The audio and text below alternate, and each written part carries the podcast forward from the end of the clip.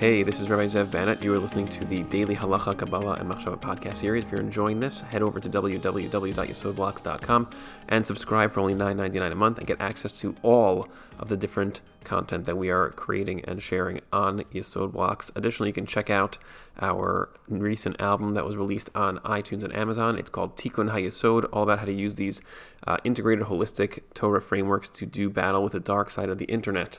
So you can also get that on the website on Yesod Blocks if you are a subscriber and if you enjoy this content or you just want to support what it is that we're doing and help us to create more Torah to bring more light into the world, then please consider subscribing and supporting what it is that we are trying to create. In this particular episode, I just want to begin by mentioning that my grandfather passed away today, and uh, my grandfather was the patriarch of our family, a halachic expert and also a scientific expert. And uh, this this series and this entire uh, project, Yesod Blocks, and all of the things that go on on, Yesod Blocks, uh, could not have happened without him because he literally was this. Uh, he was the, the, beginning of this whole way of thinking, at least as far as, as my life as concern is concerned. Uh, he was a he was a uh, a, teacher at in, in, a college. He was a, a, an expert in electricity and, and physics, and also a halachic expert. He's the inventor of the Shabbos elevator, for example uh, a technology that is used uh, all over the world by Jews um, to actually use elevators on Shabbos and other technologies that are similar to that. He invented all of those as well because of his ability to fuse scientific thought with uh, halachic thought. And that's really what Yesod Blocks is all about. It's basically a scientific approach of analysis that tries to take into account all of the different facets and, a- and aspects of life as opposed to just sort of focusing on just talking about, well, there's a guy in the sky named God and you got to do what he says. There's actually a whole analytical, critical analysis approach here that is designed to try to get to the bottom of what's going on uh, phenomenologically and, and personally and experientially and physically. Um, in the Torah framework, and that really uh, that that whole way of thinking and that ability to be critically analytical in that way all uh, uh arrived and devolved from uh, my grandfather. Our entire family actually thinks this way in a lot of ways. It has this scientific approach, and uh, we really all we owe it all to him in in that kind of way. So that's uh, unfortunate news, but it seemed like it was a good time to mention that that root uh, that we all have in in him, and uh, to just sort of have that in mind as we are learning in this particular episode, and to recognize that in all other episodes. And this is actually a very um, good segue into what it is that we're talking about. As you know, we've been discussing in the previous episodes these concepts of brachos, uh, and that's really exactly the same idea here: is to sort of look at something and recognize its context, where it comes from, what is the root of something. Uh, you know, how does something how does something come to be as it is, and not to lose touch with the chain uh, of evolution of, uh, of, how that thing came to be. So when we make a bracha on a particular action or a particular thing, uh, so then that's that's what we're trying to do. We're trying to link it back to Hashem at the root, and then all the layers of existence that gave rise to that thing or phenomenon or action. And so we're skipping now to Siman Memvav, which is uh, section 46 in the Shulchan Aruch. There's two sets of halachos that we're skipping over, which is Hilchos Tzitzis and Hilchos Tefillin, uh, and we're going to be going back to those in a, after after we sort of finish the brachos and tefillah sections of the Shulchan Aruch. The reason I wanted to do this in this order is just because those two areas of halacha they are particularly complex, and it would take us into a very different area, uh, which is something which is fine to do, and we're going to do it uh, relatively soon. But I wanted to first try to keep us on an accumulative track with the uh, the ideas of brachos and tefillah that are basically going to be filling up the the Shulchan Aruch for the next uh, let's say 50 60 70 sections are going to all be focusing on that. So we're going to we're going to try to go through all of them. We'll see if we go through them each one individually. Uh, probably a lot of them we can kind of lump together into chunks.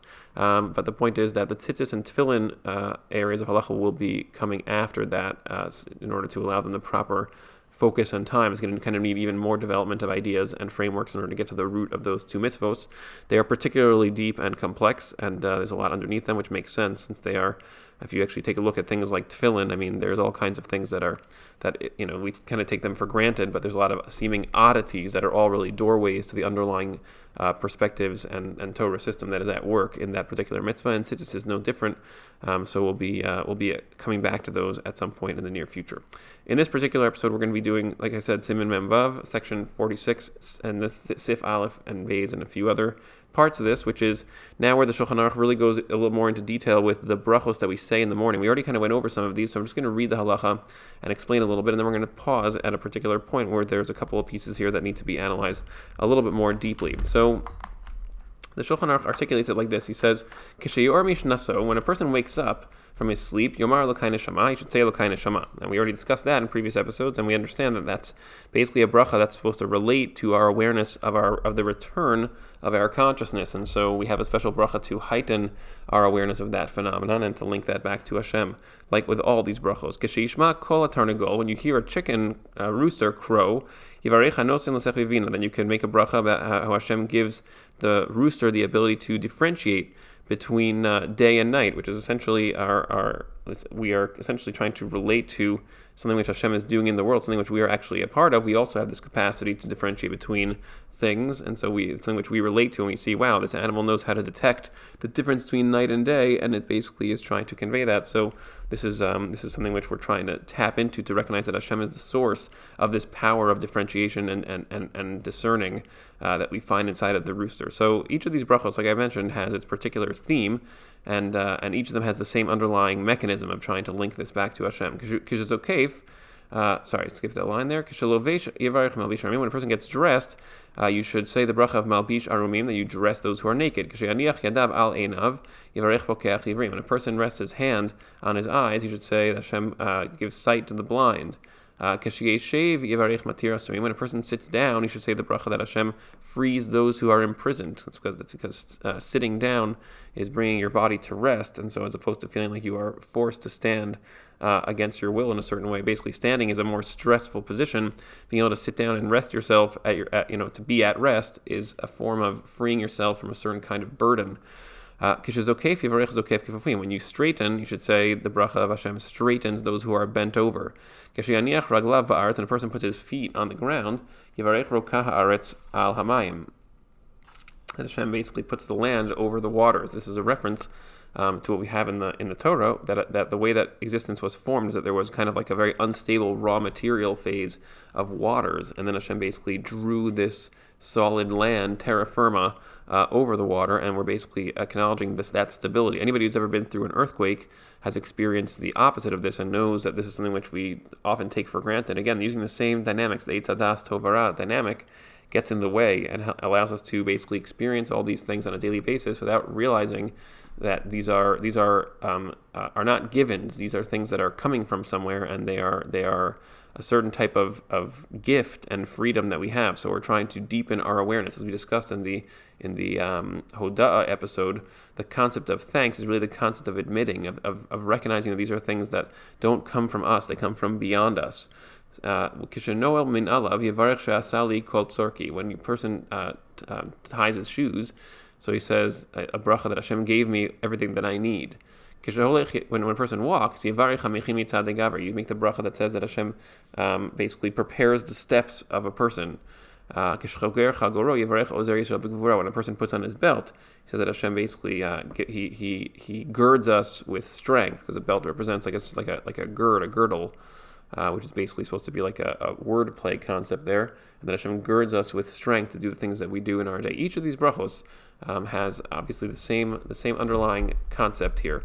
Um, and so that's you know, there's more here. There's more examples, um, but essentially these are these are all uh, listed together in the Siddur and in the Shulchan Aruch here. And he writes that you're supposed to say them as you do these actions because each is supposed to be a bracha that relates to a phenomenon, to an experience in your particular day. And so again, what we're trying to do is this is really like a lifestyle thing here. We're trying to do these actions to bring Hashem into every single thing that we do. Unfortunately, the way that these types of things are often um, executed is that there's not so much Hashem uh, in this. It's kind of just like a list of things that we say. We say them fast. We say them often thoughtlessly out of habit for the same exact reason. The irony is that is also das tovara. You know, people talk about these things as if, well, there's um, it's just normal that we say brachos in a habituated way. That's just how people are, without recognizing that even that idea that that's how people are is itself within the Torah framework, and that's kind of like the whole point of these types of things. In other words, the Eitz Hadas gives you the capacity to create perceptions that are deviant from the reality of your existence.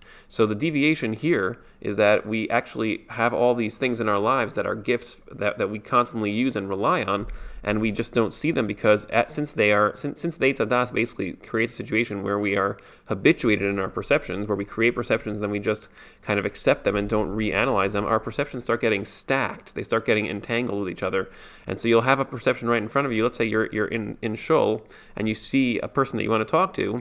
So that's a stronger perceptual awareness of them than the awareness of these brachos and what they mean, simply because that particular person is is uh, is a newer phenomenon in your current in your current perceptual landscape. While you have these perceptions of these of these brachos that have been there for many years, if you've been saying them for many years, so then it just fades into the background, and you have this this more prominent awareness of the person who's right there. And the irony is that that's the whole point of these brachos is to constantly try to create deeper levels of awareness in your consciousness and in your mind and your thoughts by basically saying these trigger phrases, which then create a cascade of thoughts uh, in the bina area of your mind, the area that basically makes um, extrapolations of thought from one thing to another. So, for example, uh, if anyone here has ever had their uh, their back thrown out. It happens to a lot of us.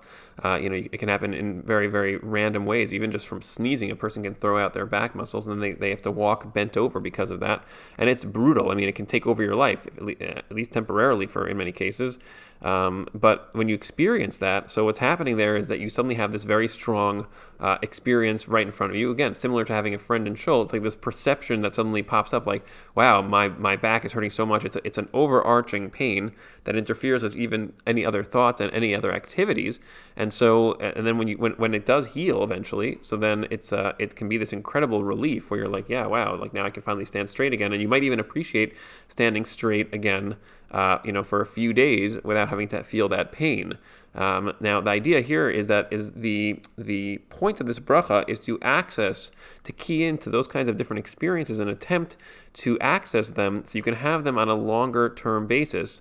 And so, you know, I, have had my back go out a number of times in my life, and whenever I think about this, or whenever I, you know, I, I try to imagine myself, and I even try to imagine, I actually do imagine how it's it's actually really wild how there are just situations that you can be in where you simply can't walk where you can't get around, and it's and it's very annoying. It's a very difficult thing.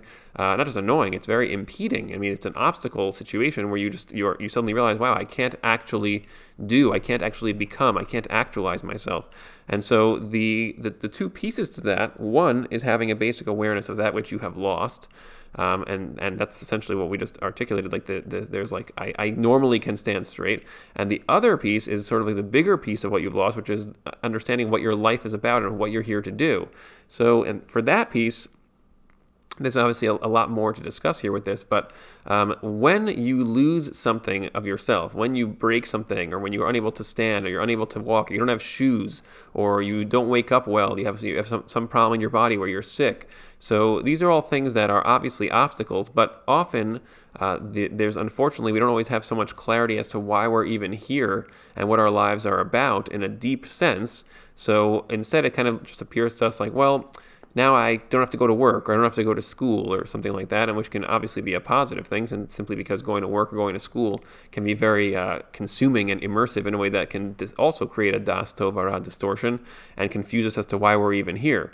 Um, but the Torah framework we're supposed to be accessing throughout all this, there's, there's almost like a certain baseline, like a, a background theme that we're supposed to always have there, uh, it, it, just floating in the background. And, and that, that theme is that we are these aspects of Hashem's consciousness that are supposed to be manifesting and expressing Hashem's capacity for evolution and development and change. And you can think of that as well on the on the deepest level. Hashem is basically the source of space and the source of time, and He is timeless and spaceless. And then there's somehow this this way that that, that Hashem's kind of you know this this phenomenon of being, this phenomenon of awareness of I am someone is somehow then manifest inside of a space and time context in order to discover itself and to discover more and more and more of existence at deeper and deeper levels of truth. And so that's what we're that's what we are. We are these aspects of Hashem. If you think of Hashem as kind of like the total self, or the total consciousness. We are these aspects of Hashem that are now trying to discover the rest of ourselves. We're trying to access the total consciousness, and we and we access it incrementally over time. That's what a, a neshama is. That's why the, the neshama is described as the breath that Hashem breathes into us. It's not literally air. Hashem is not breathing air into our lungs when He creates Adam HaRishon in the story in Parshas Bereshis. He's not breathing air into us. What He's doing is He's basically breathing the, the what's called the nishmas chayim, the, the soul of life. It is the and, and the breathing um, analogy, the way that it's it's described in the Hashem blows that into us. Well, when you blow from yourself into somebody else, what you're doing is you're basically sharing your own air, the air that's within you, uh, in your core, in your in your lungs, and then it goes from you to them and kind of bridges the distance between the two of you, at least temporarily. And with Hashem, it's exactly the same thing. He's basically sharing. There's this bridge between Hashem's uh, inner self, his breath of life, his neshama. You can think of it. It's called. You can think of it as the nisha, the, the nishmasa de nishmasin, as the Gemara calls it in Maseches Brachos. It's the soul of all souls. In other words, Hashem basically shares. He breathes a little bit of him of his own self into you, and you become this this mini self, this this sub self, this microcosmic version of the macro and then you basically experience this this um, subconsciousness or this this micro consciousness that is a fragment of the total consciousness that we call Hashem. And so you are now this this um, this partial version. You're some of the one. You're someone, and you're basically now experiencing life as as a partial consciousness fragment that is searching for the totality that you once knew, and that's what we're all here to do. And so when you're on, when you're on that journey, so every situation, every experience that you're in, every every context that you're in, is a is an is an environment that is rife with opportunities for accessing deeper and deeper understandings of existence and of yourself. And so if your back gets thrown out one morning or you know one day, and suddenly you're unable to do, you're unable to learn, you're unable to think, unable to to to, to create or to work, and you're basically just stuck. So then it's a situation in which you should feel the loss. And obviously you should look at that and say two things. You should say, number one, I'm now more deeply aware of what it is that I have and that undoes some of the Eitz Hadas distortion where you take things that you have for granted. And that's not supposed to be a temporary inspiration. It's supposed to be that you take that awareness and and um, and you install it into your hard drive and keep that, so that then the next you know the next day and the next day and you know for the rest of your life you maintain some level of awareness of how that is not a given; it is a gift. Uh, you know, for there were many years where uh, I lived in, a, in an environment where I really needed a car and I didn't have one, and I had to constantly borrow people's cars or or get rides with people, and going shopping was insanely difficult, and there were so many challenges uh, in doing that. And then, you know, finally I got a car, and that was a very, very big moment where it was like, you know, I, I and I wondered to myself, like, okay, I, I really appreciate this car. It's amazing having it. And I wondered if I would ever get, you know, if I would ever lose sight of that and I would ever, you know, stop appreciating it and start taking it for granted. And so far, it's been more than 10 years, and I still am deeply, deeply uh, uh like uh, appreciative. And I don't mean appreciative like I'm saying thank you. I mean like I am deeply aware of my own autonomy, my my autonomous autonomous ability to do what I need to do on my own schedule, my own way, because I have the ability to drive myself to places uh, when I want to go there. And that's exactly what we're talking about. It's something which can be permanently installed when you do this, because you're trying to grasp uh, that which you have lost, and then and then to to use it as a as a catalyst for seeing more clearly what it is that you have. So that's the that's that's the one main thing, and the second main thing is basically uh, to to um, uh, to more deeply recognize that this particular experience is actually Hashem kind of sending you events and, and phenomena and experiences to allow you to access um, Him more deeply. In other words, what you're trying to do is trying to, you're trying to undo the distortions of the Eitz Hadas, so you can actually see clearly what it is that you have, and then that's simply the, the the other side of the coin of realizing what you have means being aware that that Hashem is the root of all things. He is the root of all things that you have, and He's the root of you. And that and to sort of like use this opportunity and the situation as a context to to more deeply grasp that and to perceive it in its in its truth and its totality. That these are things that all come from Hashem. And so uh, it's it's essentially you know it's, it's this process of of accessing higher states of consciousness. Now this halacha we're just going to read also halacha bet now for uh, for a second where we just kind of take it and, and, we, we, we show how it got to where it is now. And he says here, Achshav, nowadays, our hands are not clean uh, in the morning, and also because not there are many people who simply don't know these brachos. They're they're not uh, educated, which is not exactly true nowadays. Nowadays, but at the time the Shulchan Aruch is writing this, and this is the basis for what we currently do.